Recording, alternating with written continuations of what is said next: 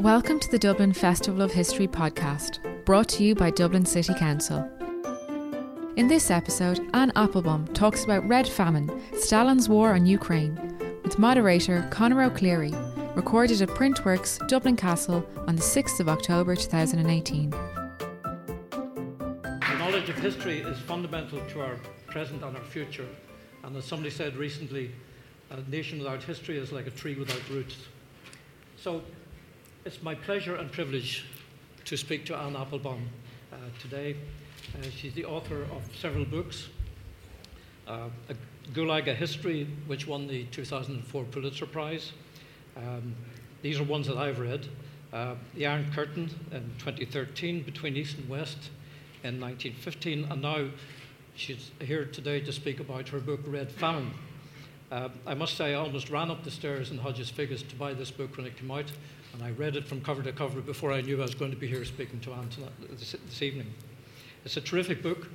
It uh, uh, recounts how four million people died of starvation in Ukraine in the early 1930s, and, uh, and it's uh, based on a mass of new material from the archives.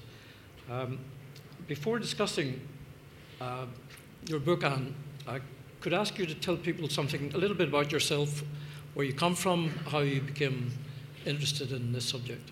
So, so, first of all, thank you very much. I'm really delighted to be in Dublin. I'm particularly delighted to be talking to um, one of Ireland's great journalists. Um, I actually, I've told you this already, but I reviewed your book um, when it came out, your book about the last day of the Soviet Union. And before I came here today, I quickly looked up the review to see if it was good, and it was. So I feel relieved about that.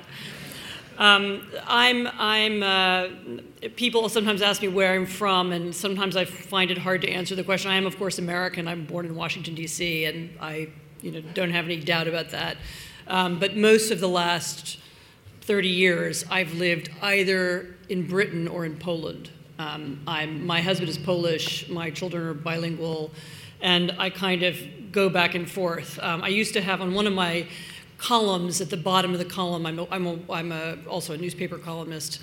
Um, there used to be a, a, phrase, something Anne Applebaum is based in London and Warsaw, and somebody once wrote a letter to the Washington Post saying, "Is Anne Applebaum a nuclear submarine?" You know, go back and forth from the, between. Um, but I, I, I, think of myself as a um, as a citizen of you know citizen of the transatlantic alliance, something like that. But um, I have been writing about. Russia and Eastern Europe for many years. I, I studied Russian when I was at university.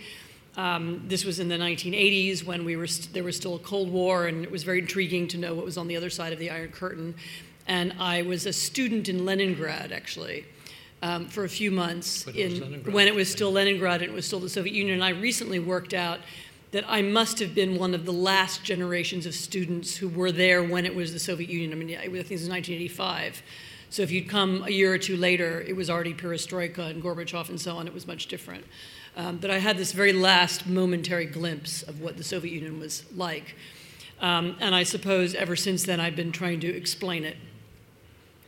I've been trying to explain to Anne my interest in, in, in Russia, and it all began with Grimm's fairy tales, which I read when I was young, and it uh, sparked in me an interest in Central Europe. part of Central Europe. Yeah. Um, and here in Ireland, we know all about famines. Um, the uh, 19 when 1845 to 1849, there was a famine in Ireland which resulted in death by starvation of uh, one million people and possibly turning two and a half million people into refugees.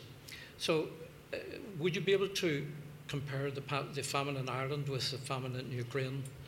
From what you know of the famine. Yeah, so I'm, I'm not as you as we I'm, I'm not a great expert on the famine in Ireland, um, and and I'm hoping you'll you know you'll correct me or, or fill in what I what I get wrong. Um, I mean, the, there are some things they have in common. Um, I think, you know, the position, and, and, actually, I've often used in the past, I've compared the relationship of Ukraine to Russia um, several times to the relationship of Ireland to Britain, um, in that there, it is a colonial relationship. There was a, the Ukrainians were part of the Russian Empire. Um, both in the Tsarist era and in the Soviet period, and the Russians have a little bit of the attitude towards Ukraine that I think the British used to have to Ireland, and not anymore. Now Ireland is a sovereign, independent country, and so on. But if you look back in the early 20th century, late 19th century, it was a feeling: you know, is it really a real country? You know, is it? Do they deserve? You know, should they? Isn't it sort of a joke to imagine that this is a real country? Why? How they wouldn't be able to govern themselves? And a little bit of that kind of post-colonial snobbery is a little bit the way the Russians talk about the Ukrainians. You know, they're they're like us. They speak a language like ours, but it's somehow it's a peasant culture. It's not a real culture. And it, you know, it took a, it looked a long time for Ireland to be um, establish itself. Um, and I think Ukraine will take some time to establish itself in Russia as a, as a separate entity too. But the, I think the main difference in the famines is uh, the Ukrainian famine was an organized famine. In other words, there was not a potato blight, there was not a crop shortage, there was not a, there was not a, you know, it wasn't because of rainfall or drought. That, that the, I mean, there's some arguments about whether the weather was better or worse in, in, in 1932 and 33, which is the year of the worst um, of the worst crisis, but it was not a, but by no, by no measure could it have been, um, should it have been catastrophic. I mean, in next door Poland did not have a famine. It's exactly the same climate and the same, in the same terrain. Um, and the Ukrainian famine was essentially caused by groups of activists, and we can talk about this a little bit more later, going from house to house and confiscating food. And this is, a, this is not just that people didn't have access to food, their food was taken from them. Um, and this is a, it, you know, and to explain how it happened, you therefore need to explain how, why they were doing that. Whereas the Irish famine um, had a, it had an agricultural element, you know, there was the potato blight. You can argue that the, I mean, there's a, the fact that the British were still exporting food from Ireland um, at the time when there was a famine, you know, shows a similar disregard for the humanity of the Irish. And you have a similar phenomenon in the Soviet Union. They were still they were still exporting food during the Ukrainian famine as well. An interesting question is the knowledge of the famine. Uh, the, since the famine occurred in Ireland, it's been part of the historical narrative uh, mm-hmm. here in this country. Uh, in U- Ukraine, uh, people didn't really know all that much about the famine uh, in the last couple of decades of the Soviet Union. How has it played into the historical narrative in Ukraine? So it's very interesting because, as you say, the I mean, the, what happened after the Ukrainian famine took place, all discussion of it was suppressed, even to the extent of statistics being manipulated to hide the fact that it had ever happened. Um, this is a, also described in my book. Um, so it was not discussed. It was a taboo subject, even well into the even after Stalin died into the 1960s and 1970s. It was not a you couldn't discuss it publicly. However, in Ukraine, it existed as a kind of alternate narrative. You know, people had private family memories of it. They had private records of it. People had diaries, and it was a kind of almost like an alternate history passed down to me. And, and the, one of the things that happened in Ukraine is that after the war, when quite a number of Ukrainians for um, ended up outside the borders of the Soviet Union. They, some of them retreated with the, with the German army. Some of them had been sent abroad as, you know, because part was Ukraine was occupied by the Nazis. Um, the, the Ukrainians who wound up outside the country in the 1940s and 50s began commemorating the famine, and had, there was a yearly event where they would commemorate the famine. So it became something that the diaspora and kind of the dissidents and people in their private lives spoke about and talked about. And for this reason, it's always had a kind of extra power in Ukraine.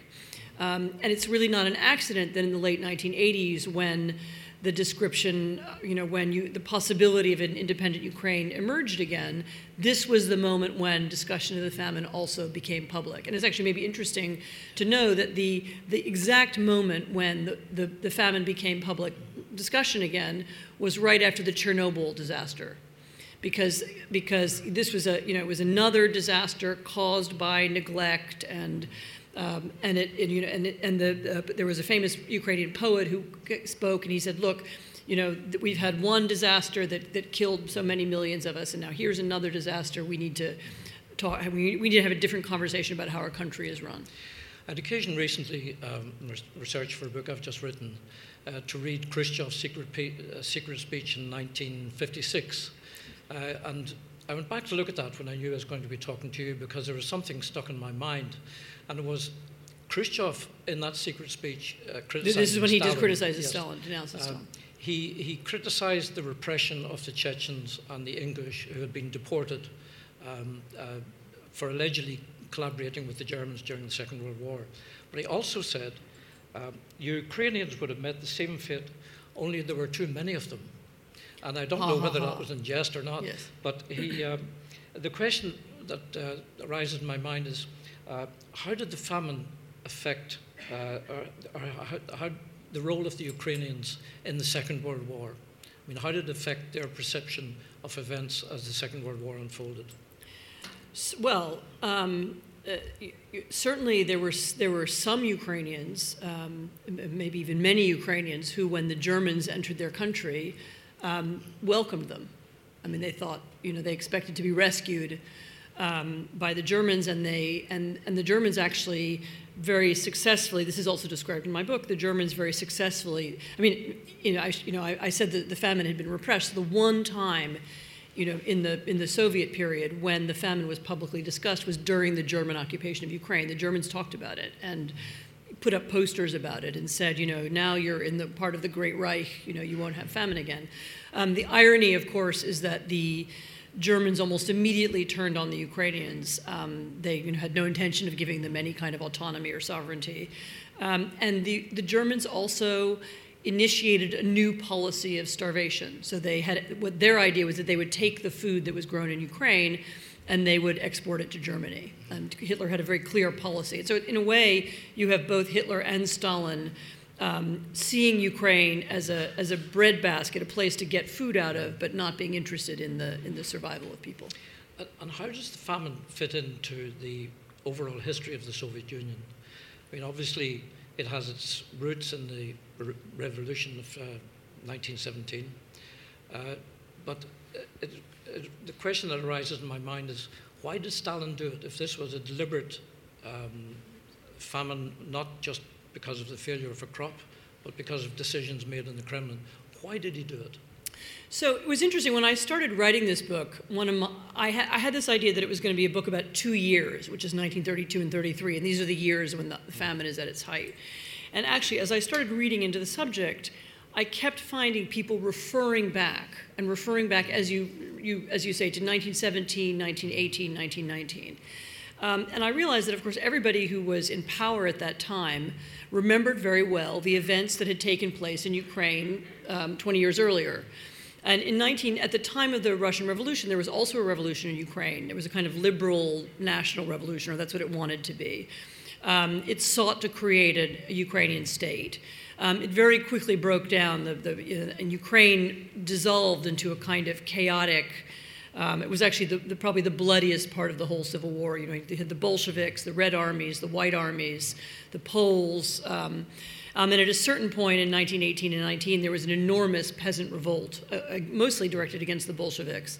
Um, and this, this chaos in Ukraine was something that um, Stalin, who had been the commissar in charge of Ukraine in, the, in 1918. Isn't there a contradiction there? Weren't the peasants looking for reforms, for land reforms? They wanted land reforms, but they didn't want the Bolsheviks. They didn't want people coming from, because the, the, the, the Bolsheviks came in, you know, brought in their commissars, um, arrested people, and took people's grain. I mean, the Bolsheviks were, the Bolsheviks were from the very beginning interested in Ukrainian grain and in taking it to feed the, you know, the, the starving people in Leningrad and Moscow. Um, and so the, the, Ukrainians did want a kind of revolution, but they didn't want it, the one that was being given to them.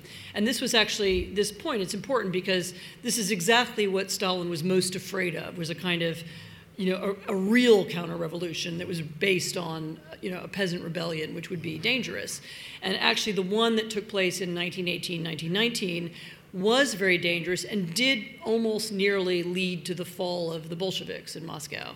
And so they had this idea that, you know, chaos in Ukraine and peasants' rebellion in Ukraine and also Ukrainian nationalism in particular, the Ukrainian national movement, were, you know, absolutely dangerous, even could be lethal to, the, to, to their revolution. Um, and so, in, in, a way, what happened is that Stalin, um, the famine was part of a broader Soviet famine. So, in, in the Stalin had begun to collectivize agriculture in 1929 and 30. There was chaos in the countryside. There was a lot of food shortages, and things were going very badly. And it's almost as if Stalin, at a certain point in the autumn of 1932, decides to, instead of alleviating these problems and you know, slowing down on the collection of food and so on, accelerates them, and particularly in Ukraine. And it's, and it's from his notes and letters, it's clear that he had this an idea that he could kind of use a moment of chaos to get rid of a problem, and this was the problem of Ukraine. So, the problem of Ukraine not wanting to be part of the Soviet Union, the problem of Ukrainians not liking to be ruled from Moscow, the problem of Ukrainians wanting some kind of independence or sovereignty, you know, and he could sort of get rid of it. And it's not an accident that the famine takes place in 32 and 33 and then in 33 and 34, there's also, in addition to that, a kind of massive crackdown on Ukrainian intellectuals, artists, writers, poets, even the Ukrainian Communist Party. Um, and so there, there's these sort of two things that happen at the same time, and they're carried out by the same secret policeman. What was the role of the Ukrainian Communist Party during the famine? It's very ambiguous, actually. The in, in, in the, in, as people begin to go hungry in 1932, a number of leading Ukrainian communists start writing letters to Stalin asking him, you know, for relief. You know, please bring us relief. Stop collecting food here. Stop exporting food. Uh, people are dying here, and they begin sending him letters describing what's happening. Um, and then he pushes back very hard, and you know, insists on and pushes through his policy. Um, one or two of them, one particularly famous one, committed suicide when they saw what was happening. Um, quite a few of them didn't live through the end of the decade. Um, very soon after the you know, after the after the famine ends, you then the next wave of terror in the Soviet Union is 37 and 38. There's this great terror when they arrest many leading communists, and really, I think uh, with one exception, everybody who was in the Politburo in the famine era is either dead or in prison um, by you know by 1940. So uh, they did protest, they did complain eventually they buckled down and you know and caved in but stalin didn't forget the fact that they protested and they didn't most of them didn't last very long. One of the most interesting things in your book is the debate on whether or not this was uh, genocide. And it's interesting that several countries have recognized the ukrainian famine as genocide uh, including the united states canada australia not ireland interestingly enough but that, that may come. Um, the whole question of the definition of genocide is a very interesting one. And as, as you know, it, it has roots in the, uh, the, the, conclusion by the famous Polish lawyer um, uh, Raphael Lemkin, Lemkin, Lemkin uh, who defined uh, uh, the, the crimes of Nazi Germany as genocide. And it became uh, written into the United Nations that genocide mm-hmm. was denial of a right of existence of entire human groups. Uh, how do you come to the conclusion that it was genocide, that it was imposed by uh, a, a, a, power that wanted to eliminate a, a, group of humans? So it's a very the story of Raphael Lemkin, which again is described in the book. This is a he's a Polish Jewish lawyer who comes from Western Ukraine. It was actually part of Poland in the 1930s. It's part of Ukraine now, um, the city of Lviv. And he, um, it's sort of not an accident, I think, that someone from that part of the world would come up with this idea because he lives in a region um, that was always at the cusp of different empires and people were always trying to impose their cultures upon one another. And his original definition of genocide um, made it clear that what he was talking about was an attempt to eradicate a nation as a nation. So it's not just it's not just physical destruction, it means destruction of the language, of the culture, of the architecture, of the arts, you know, the, an attempt to replace one culture with another culture. This is what the word genocide means. So the word genocide would apply to what the Russians did to the Chechens when they deported the people and then destroyed all yes. all aspects Absol- of life. Yeah, the absolutely. gravestones, the graveyards, the yeah. Mosques. How do you how do you eradicate a people yeah. and ha- make sure that they cease to exist? Um, and under the, and, and, that is Lemkin's own original definition. And under that definition, he himself said later um, uh, that there's no question that Stalin's policy towards Ukraine in the 1930s was a genocidal policy. It was designed to eliminate Ukraine as a, as a nation. It is true that as the, as the concept got written into international law and by the UN, um, it is true that the understanding of what it was became very closely linked to the German Holocaust and which was something a little different, which was an attempt to kill every single Jew. I mean, it was a eradicate them by physical elimination of everybody. Um, and this has made the argument about the Ukrainian genocide more complicated because no, the, the famine was not an attempt to kill every single Ukrainian.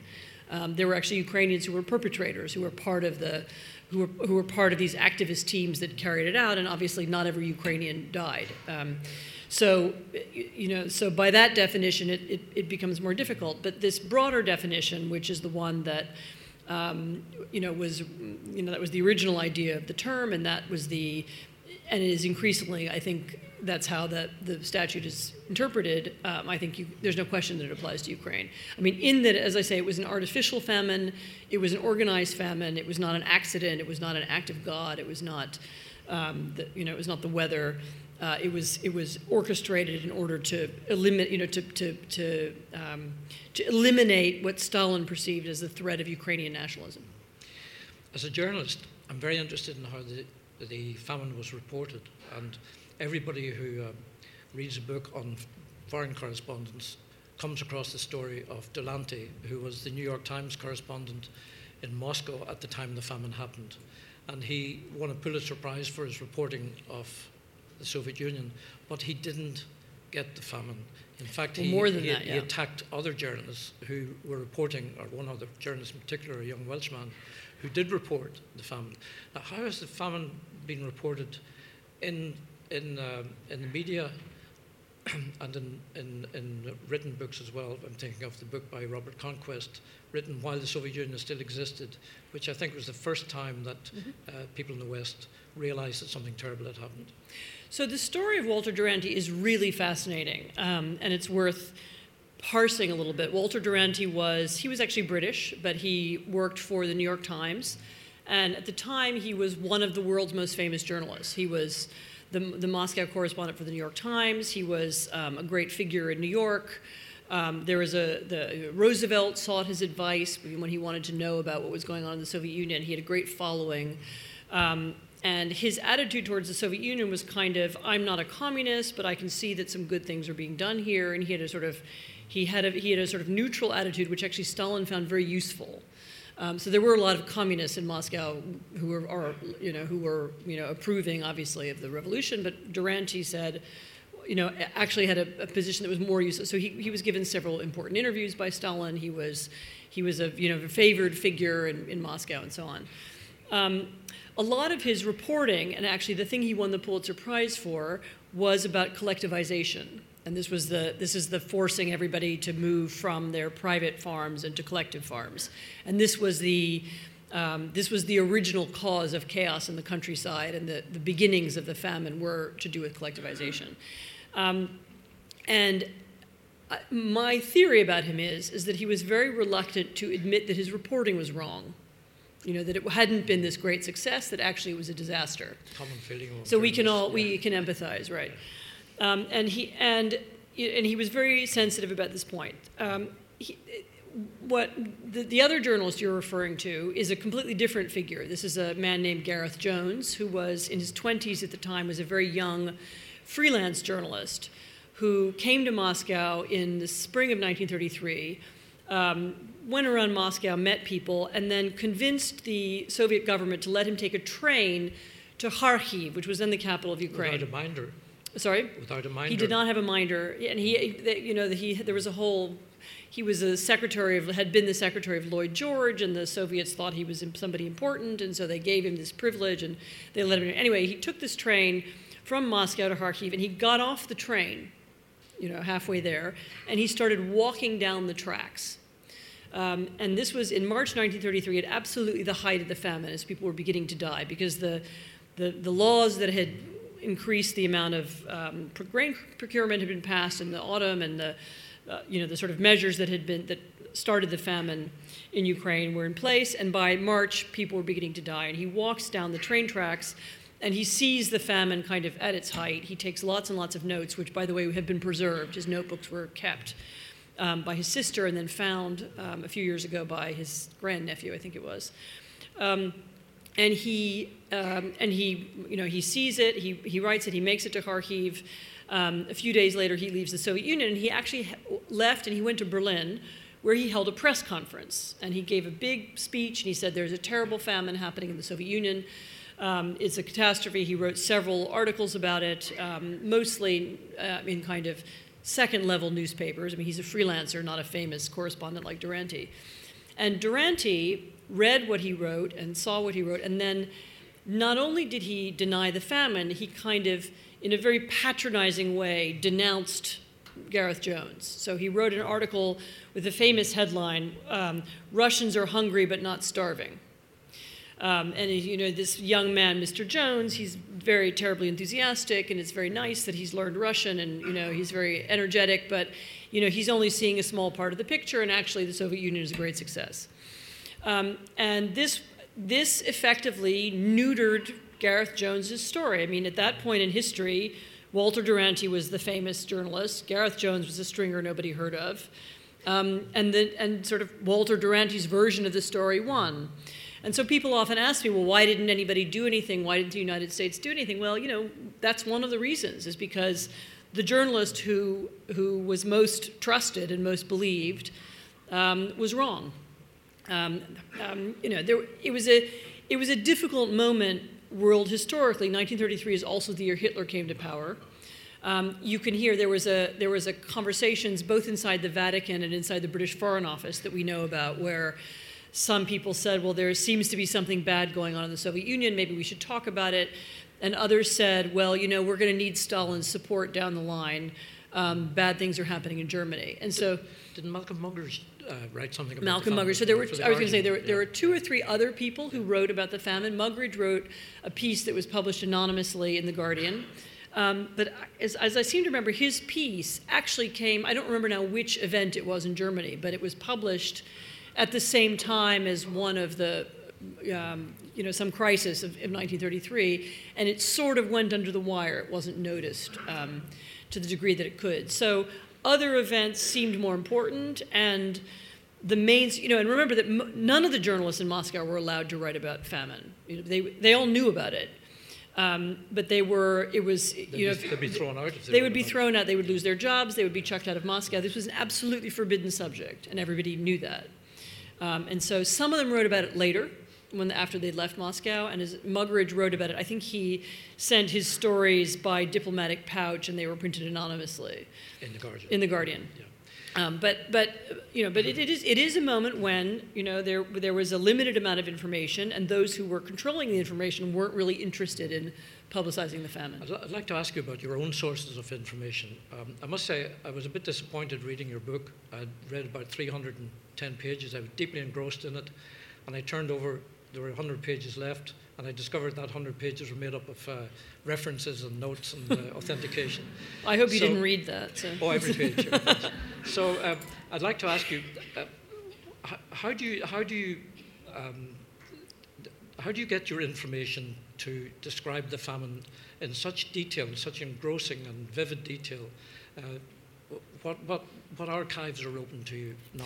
So, with this book, which is different from some of the books I've written already, um, one of the things I discovered was that an enormous amount of archival research had been already been done. Um, the Ukrainian government, and actually even during the when there was this the pro-Russian president Yanukovych was running the country, even then, quite a lot of money had been invested in organizing the archives, searching the archives for material about the famine, and there's quite a lot written in Ukrainian um, already on, on the subject. Um, but I had access to, I mean, and the Ukrainian archives, I should also say, are uniquely open and easy to use. And I've, I've confirmed this with others who've, who've worked there and worked elsewhere. I mean, you know, when you work in the Stasi archives in Germany, I mean, you practically have to fill out a job application and give all kinds of information about who you are. And, you know, they look you up and down and probably, you know, do a police check on you. When you work in the Ukrainian archives, you can, I mean, you can literally walk in, show them your driver's license, and, you know, please order whatever you want. It's a very easy system to work in, and lots of people are there using them. I think people who used to work in Moscow, and Moscow has now become much more difficult, now work in Ukraine. So I had um, really three kinds of sources. I had archival sources, um, both material that I could read in the archives and also material that had already been collected and compiled by other Ukrainian historians. I had a lot of help from Ukrainian historians who, um, who I'm really grateful to, and they're frequently cited in the book. Um, and I, I, I, I relied on them a lot. Um, I also had, there was enormous um, collections of oral history, um, most of which I didn't do myself because by the time I started writing my book, people who were actually alive at the time of the famine were either extremely old, I mean, in their 90s, um, or dead. However, in, in several earlier periods, and you mentioned a minute ago Robert Conquest, and we didn't talk about him. This was an American historian who wrote a book on the famine before the archives were open in the 80s, and one of the things that he used was a big archive of uh, sort of oral history archive that was taken that his mostly from the diaspora, so Ukrainians who'd left Ukraine for whatever reason. Um, and could be interviewed. So he had firsthand accounts. He had so these were firsthand accounts. Um, but then there was another set of oral histories done um, in the 1980s and 1990s. Um, and in addition to that, there's a big memoir. Um, you know, there, there are collections of memoirs and so on. And a, lot, and a lot of this has been collected by the Ukrainian government or by Ukrainian state institutions over the last 20 years. So that whenever I'm describing the famine in the book, I'm using the language of people who were there at the time. So I'm quoting from people who say, this is what it looked like. Um, you know, I, I, know that memory is faulty, and you know you can't count on memoirs for names and dates, and for that I do try to use archives. But for what did it feel like? You know, what are the what things stood out? What were the relationships between people like? Then I'm always try to use the um, language of, of, of ordinary people who remember it. Uh, going back to something you said about Stalin or the Kremlin being afraid of, uh, of the Ukrainian peasantry, I think thinking history repeats itself in that I think today you might agree that the Kremlin is afraid of Ukrainian history repeating itself in Moscow. I'm thinking of the Orange Revolution. Uh, so my question to you would be, uh, how does the famine play into the contemporary uh, um, arguments between Ukraine and Russia? It's, it's very interesting. Those are two parts to that. And uh, the, you know, the, Ukraine actually um, Ukraine is a country where, because it's uh, you know because of its history, you often have more than one set of historical memories. So they're particularly about the war, you know, about um, uh, you know, the, there's a kind of Soviet version of history that some people have, and a more nationalist version of history that others have. One of the things that does unite Ukrainians, both East and West, Russian-speaking, Ukrainian-speaking, is the is story of the famine, and so the famine has because it affected everybody. Um, and so the famine does have a, you know, quite a lot of significance for Ukrainians as a, you know, I think, I mean, you can tell me whether this is the same here in, in Ireland, for the famine in Ireland, but as a kind of event that, you know, that we all remember and that delineates us and that we experienced as a nation. And so it has a lot of significance. And for exactly that reason, for the same reason, um, Russians have, first the Soviet government and then more recently the Russian government, have sought, you know, repeatedly to undermine the idea that there was any Ukrainian famine at all. And this has taken different forms either complete denial, there was no famine, nobody was hunger, hungry. Um, there's a more subtle version, which is yes, there was a famine, but it wasn't, that, it wasn't any worse in Ukraine.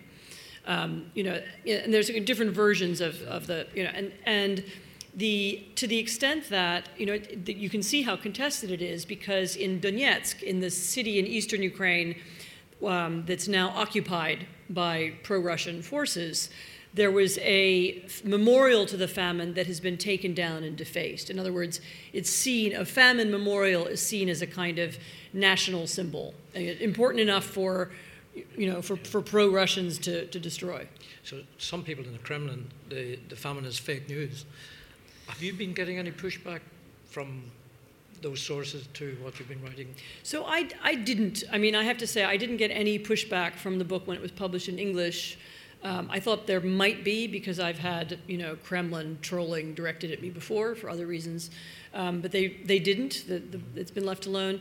It's just been published in Ukrainian, and I um, there may be some attempt to discredit the book there going on, but but so far not. I'm sure what you uh, have been talking about has stimulated lots of questions in the audience. Uh, so I think maybe I will turn over to um, people in the audience. Could I ask, uh, I'll take questions in groups of three, and could I ask you please to be brief? And uh, I'll try this side of the hall and then this side of the hall, so I'll try to be fair to everybody. So and it's like the KGB is shining lights in our eyes, so I can't, I can't see. Well, I, I can see a young You lady here with her hand up. Uh, perhaps you could give her the microphone. Just here in the front row.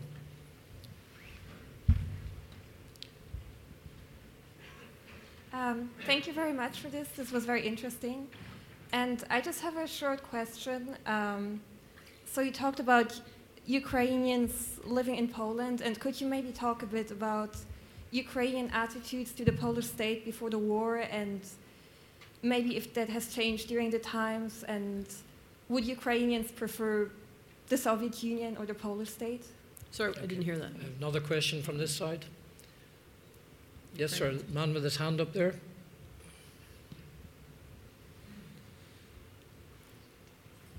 Sorry, could I just ask you, how did it end? Did the Soviets like take their foot off the neck of the Ukrainians, or did just like Yeah, it's a good how question. did it end? Yeah. And one other question from this side.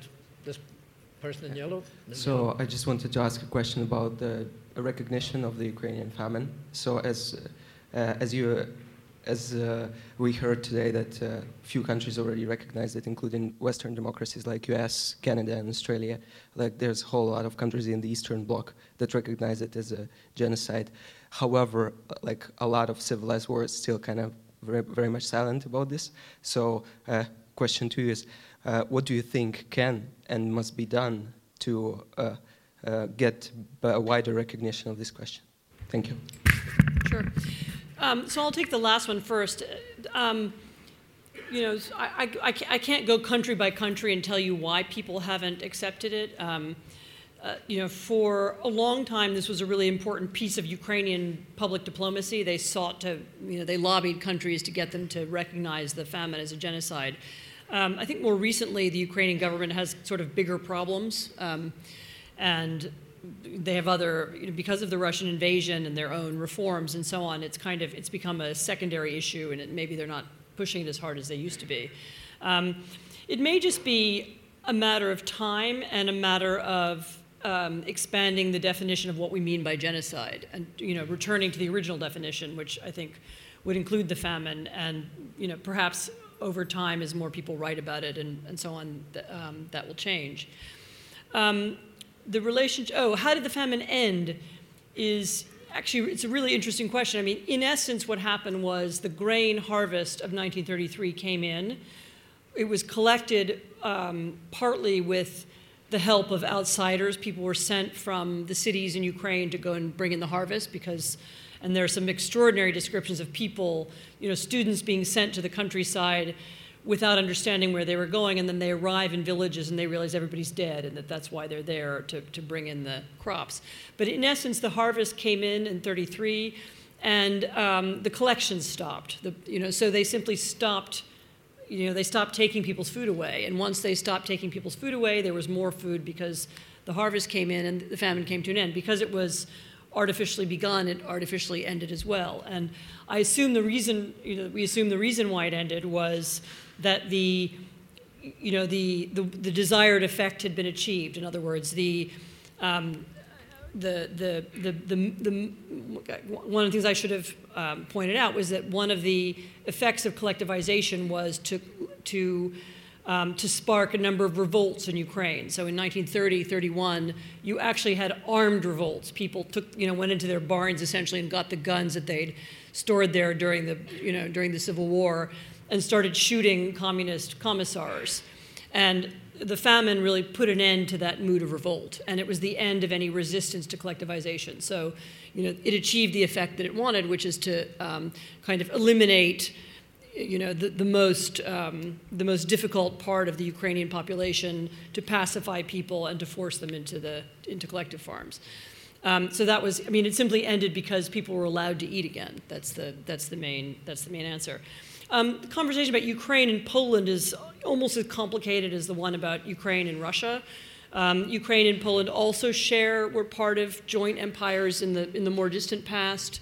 Um, they could, in theory, have a border conflict because the western city of Lviv, which is a Ukrainian city now, was a Polish city in the 1930s and it had a long history of being attached to Poland. Um, for, for most of the last couple of decades, Polish Ukrainian relations have actually been excellent. Um, Poland was, I think, the first country to recognize Ukrainian independence. Um, Poland was the country that led the drive to have to create a European um, trade relationship with Ukraine. Um, so there's a there's a history of Poland, Poland and Ukraine working together. Much more recently, um, now that we have a more um, um, a more nationalist government in Poland, there's been some.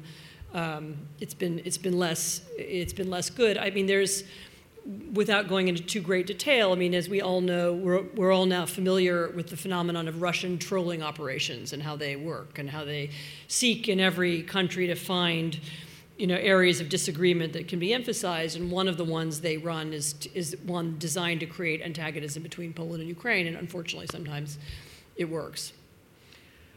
Okay, I'll take three more questions. I did promise a question to this person here in uh, Hi, um, as the grandchild of Ukrainian Jewish refugees of the famine, I know that, of course, in this time, Jewish communities were obviously targeted, but was there within the famine an extra targeting of Jewish communities, or was it just every Ukrainian?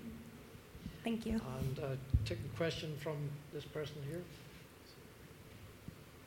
Uh, how much worse did the dekulakization make the Holodomor, or would it have even happened in the first place without the policies of dekulakization? I didn't understand that. And the question from this gentleman with the beard. Would collectivization have taken place if Stalin had been ousted by his colleagues, say, in 1923 or so? Or was collectivization an integral part of the Bolshevik economic doctrine? Um, so collectivization was actually, it was Stalin's signature policy. It was, and he fought for it and he argued for it, and there was a, there were others inside the Communist Party who were against it. I mean, it's a long story, but that's, that's the essence of it. Um, and actually, one of my guesses about collectivization, which is that as it um, as it began to go badly wrong, as people, as it created chaos and hunger and so on, um, one of the other reasons why Stalin decided to use this moment of chaos to, you know, to crack down um, was to, you know, it was, it was part of it was part of the terror that he was using to dominate the Soviet Communist Party. People, it was a real ruthlessness. You know, look, you know, he was going to make this work even if it wasn't working. He was going to keep following the policy, um, even if it was creating damage. So it was actually part of his, you know, part of his um, consolidation of power was collectivization and then the use of terror around it. And then, of course, the next big wave of terror followed a couple of years later. So. Um, so no, it was not a ne- I don't think it was not a necessary part of Bolshevik policy. It was a decision that, that he took. Um, I didn't hear the middle question. Maybe you heard it. Uh, could the middle question, question or repeat the I question, couldn't hear. please? I didn't hear it. It was something about the echo in the room.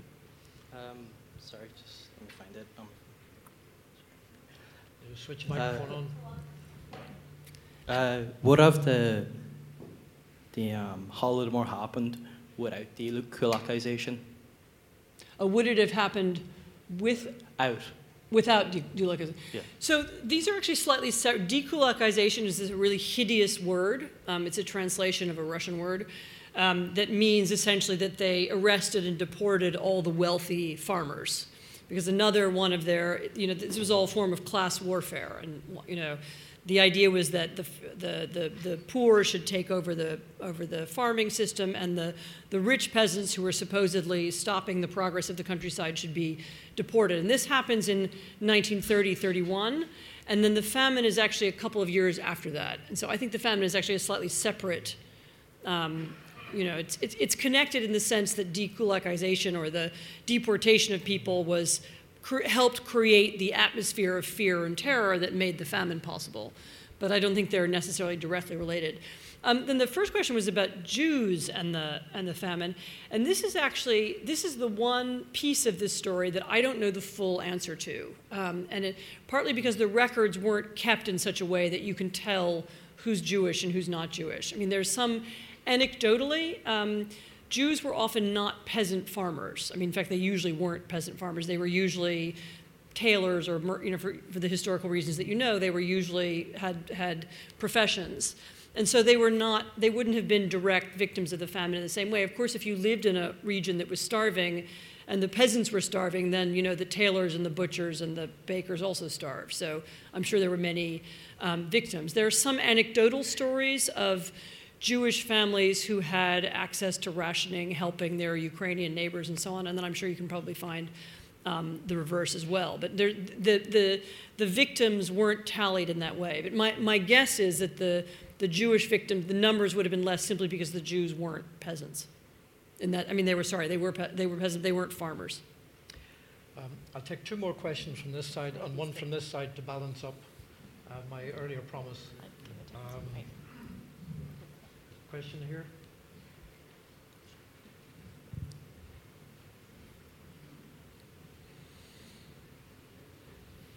Should I speak? Yeah. Um, Thank you hello. for, Sorry. sorry, quick. Thank you for your presentation. You mentioned earlier about the tensions between Poland and Ukraine. I understand there's now tensions between Hungary and Ukraine. Perhaps you could just elaborate a little bit on that, please. Thank you. Uh, one more question from this side. Uh, this man here with his hand up.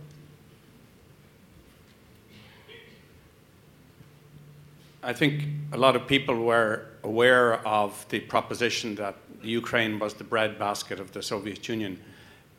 Was that centered around this time in 1931 32, or did that proposition continue into the 60s, 70s, 80s? And in, in, other words, did the grain from the Ukraine continue to supply the Soviet Union afterwards, or did the grain feed the Ukrainian population only? Good question. And one more from this side. Hello, um, I'm a PhD student, and my thesis is on Ireland's Angor and Ukraine's Holodomor. Um, I would like to ask you a question. Um, in your opinion, should Lemkin's original um, uh, definition of uh, genocide should probably be revisited and reviewed, especially in light of Russian um, renewed aggression? Thank you. Thanks. Good question. So, uh, you know, if we wanted to talk about all of the um, ethnic conflicts that the Russians are trying to provoke all across Europe, we would be here for the rest of the afternoon. So I will be very limited in my discussion of Ukraine and Hungary. Um, there is a small Hungarian speaking minority in Ukraine.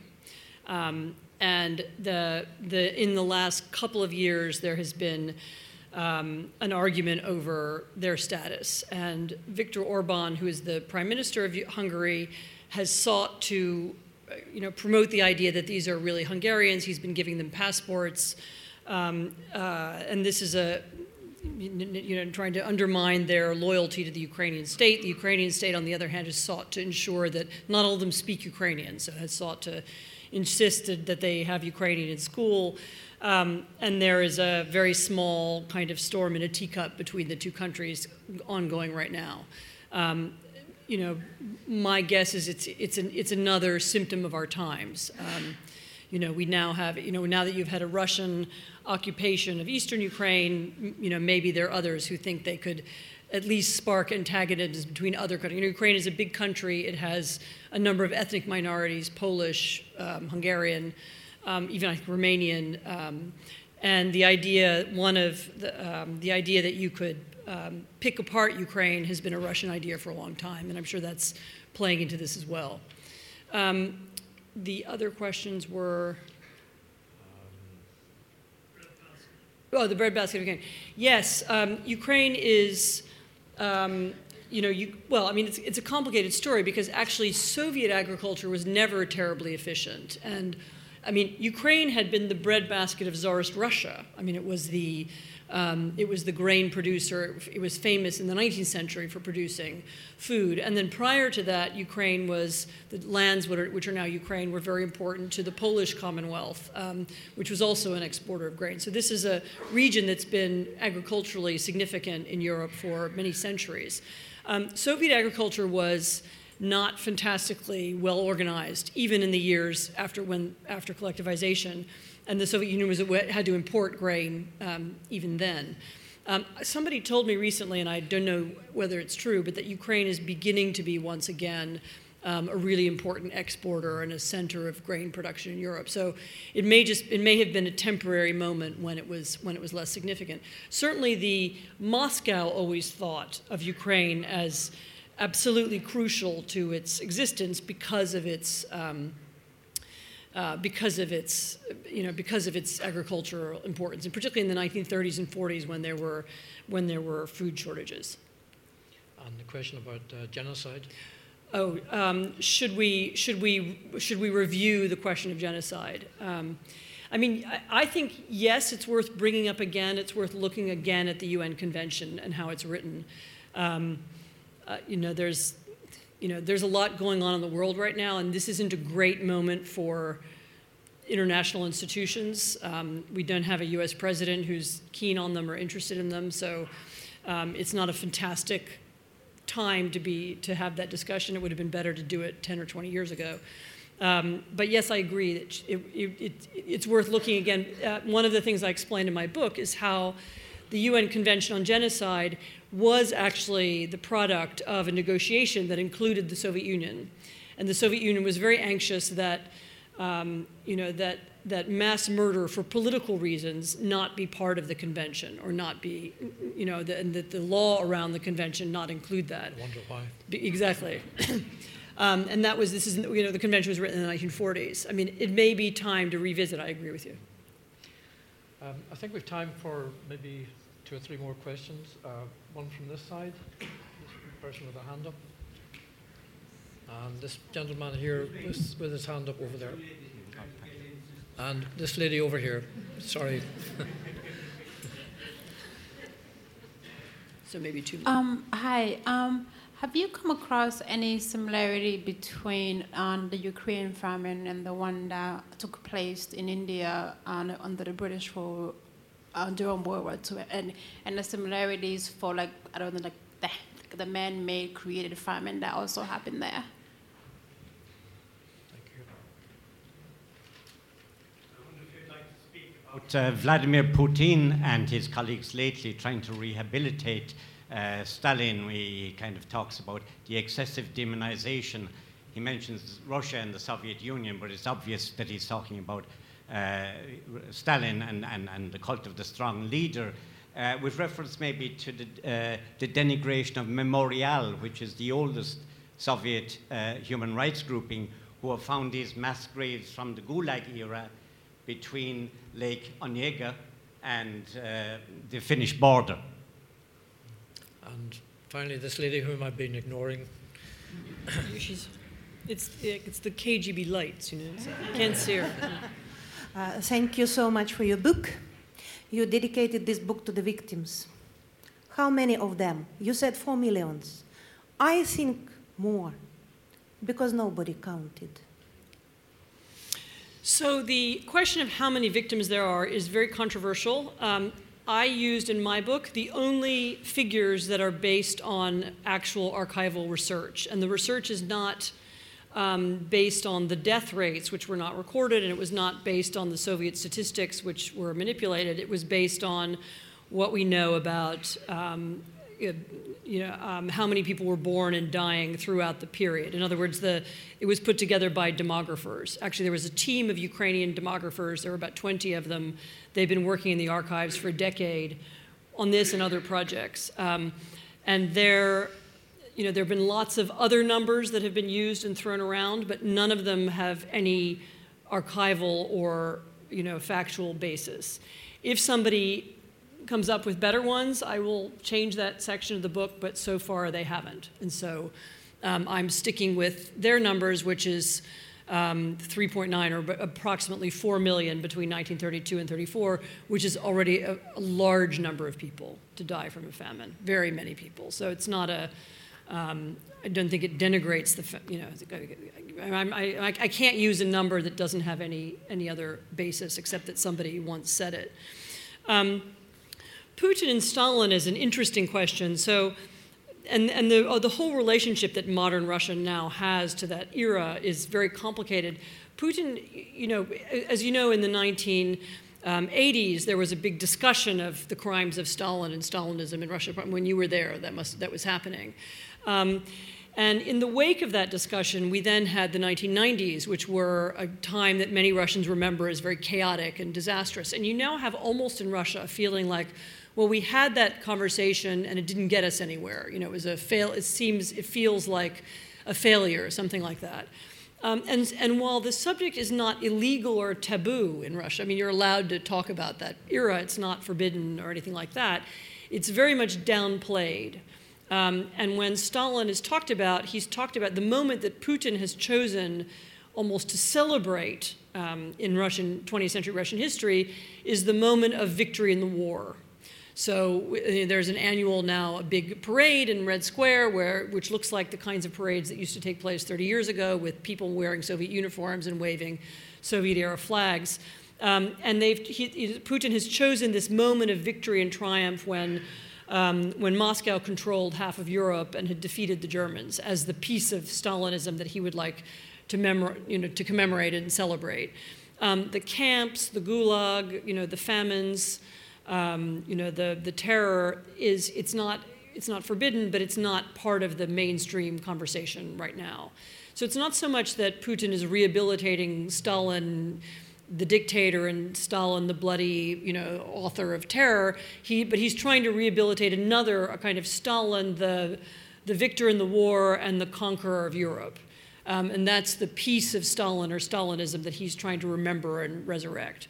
Um, and it's part of a, it's, you know, it's a kind of nostalgic and backwards looking um, idea that you know we're going to resurrect this moment of greatness and that's going to make us all proud again and keep us united and so on. Um, and so it's very it's a very instrumental use of Soviet history. Um, and it has the unfortunate effect of undermining the efforts of so many people. You mentioned Memorial. This is a wonderful Russian. It's an interesting organization because it does both human rights advocacy and history. Like they, they write history books, publish history books. Um, and there, one of the memorial's idea was that if we, if we can adequately understand the history of terror, then we'll make sure that we never repeat it.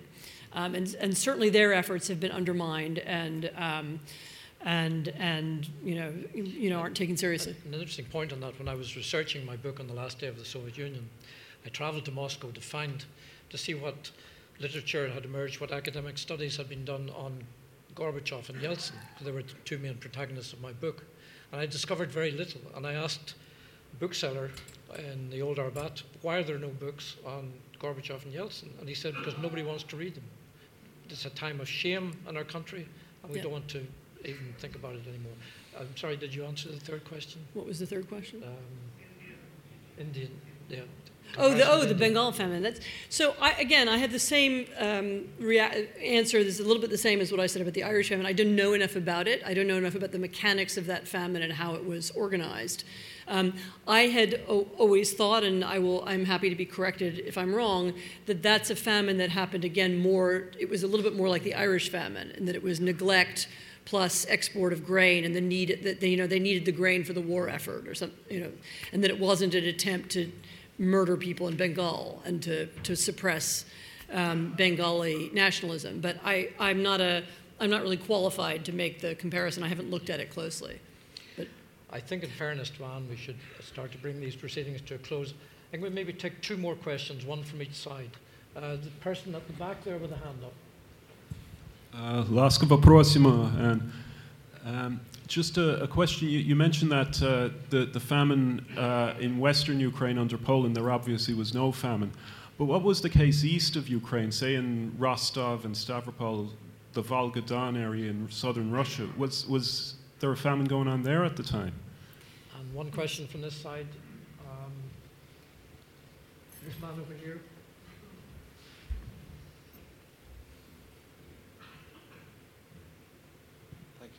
I'd just like to ask, um, in relation to Bandera and the OUN movement during World War II, how did they use the famine and the purges to mobilize that whole agenda they had of wiping out Jews and Poles? And did you come across any information on that during your book research? Um, uh, so the, the you know the famine was one of several things that the Ukrainian national movement used to motivate people. Um, and you know, I don't want to be overly general about the OUN because it had different parts and they different bits of it were in charge at different times, and it was a very you know, it was a very chaotic period, and there were anti Semites in the movement, and then there were people who weren't anti Semites, and so I don't want to be overly general.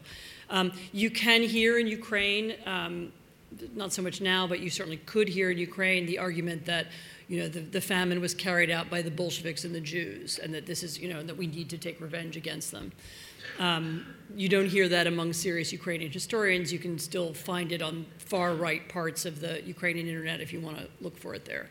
But no, I mean, the famine was one of, um, you, you, know, the Ukrainians had um, genuine grievances against um, the Soviet Union, and it was one of the, you know, it was one of the things that would have unified people, um, uh, unified people against them. And I'm sorry, I've now forgotten again the, the first question. It was, it was. It was about the other regions of Ukraine. Oh, It Russia. just- Sorry. yeah, wait, in wait, southern I Russia, what I need going- a pen. Okay, okay so, so, yeah, so there was a, as I said, you know, if you think of, um, you know, you, there's a general category of crimes of Hitler, okay? And then within the category of crimes of Hitler, there is the Holocaust, which is a specific crime with specific. Um, you can think about the history of the Soviet famines in the same way. There were famines all across the Soviet Union, inclu- including in Russia. They were, they were better and worse in some places. A lot of Ukrainian historians have observed they were particularly bad in um, the, the regions of Russia just next to Ukraine, which were at that time Ukrainian speaking, although they aren't so much anymore. Um, and so there, there, there was famine in other parts of Russia. There was quite a bad famine in Kazakhstan. Um, the Ukrainian famine was one of the, you know, took place within this general category, and it had some of its own dynamics and some of its own sources, and some, you know, it happened in, in a specific way for specific reasons. And we know that death rates were higher in Ukraine because of decisions that were taken that were aimed only at Ukraine. But yes, there was, um, the collectivization caused starvation and food shortages um, and famine all across the Soviet Union, including in Russia. Okay, could I ask for a show of hands? Everybody who has bought Anne Applebaum's book, could you please raise their hands? Good, good. Okay, so those who haven't raised your hands, you know what to do.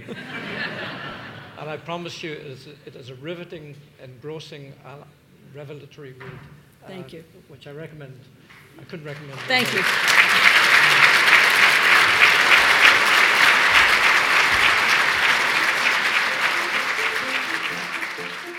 Thank you for listening to this podcast from the Dublin Festival of History, brought to you by Dublin City Council. If you'd like to subscribe, you'll find all the information you need at dublinfestivalofhistory.ie, and we're also on Twitter at HistFest.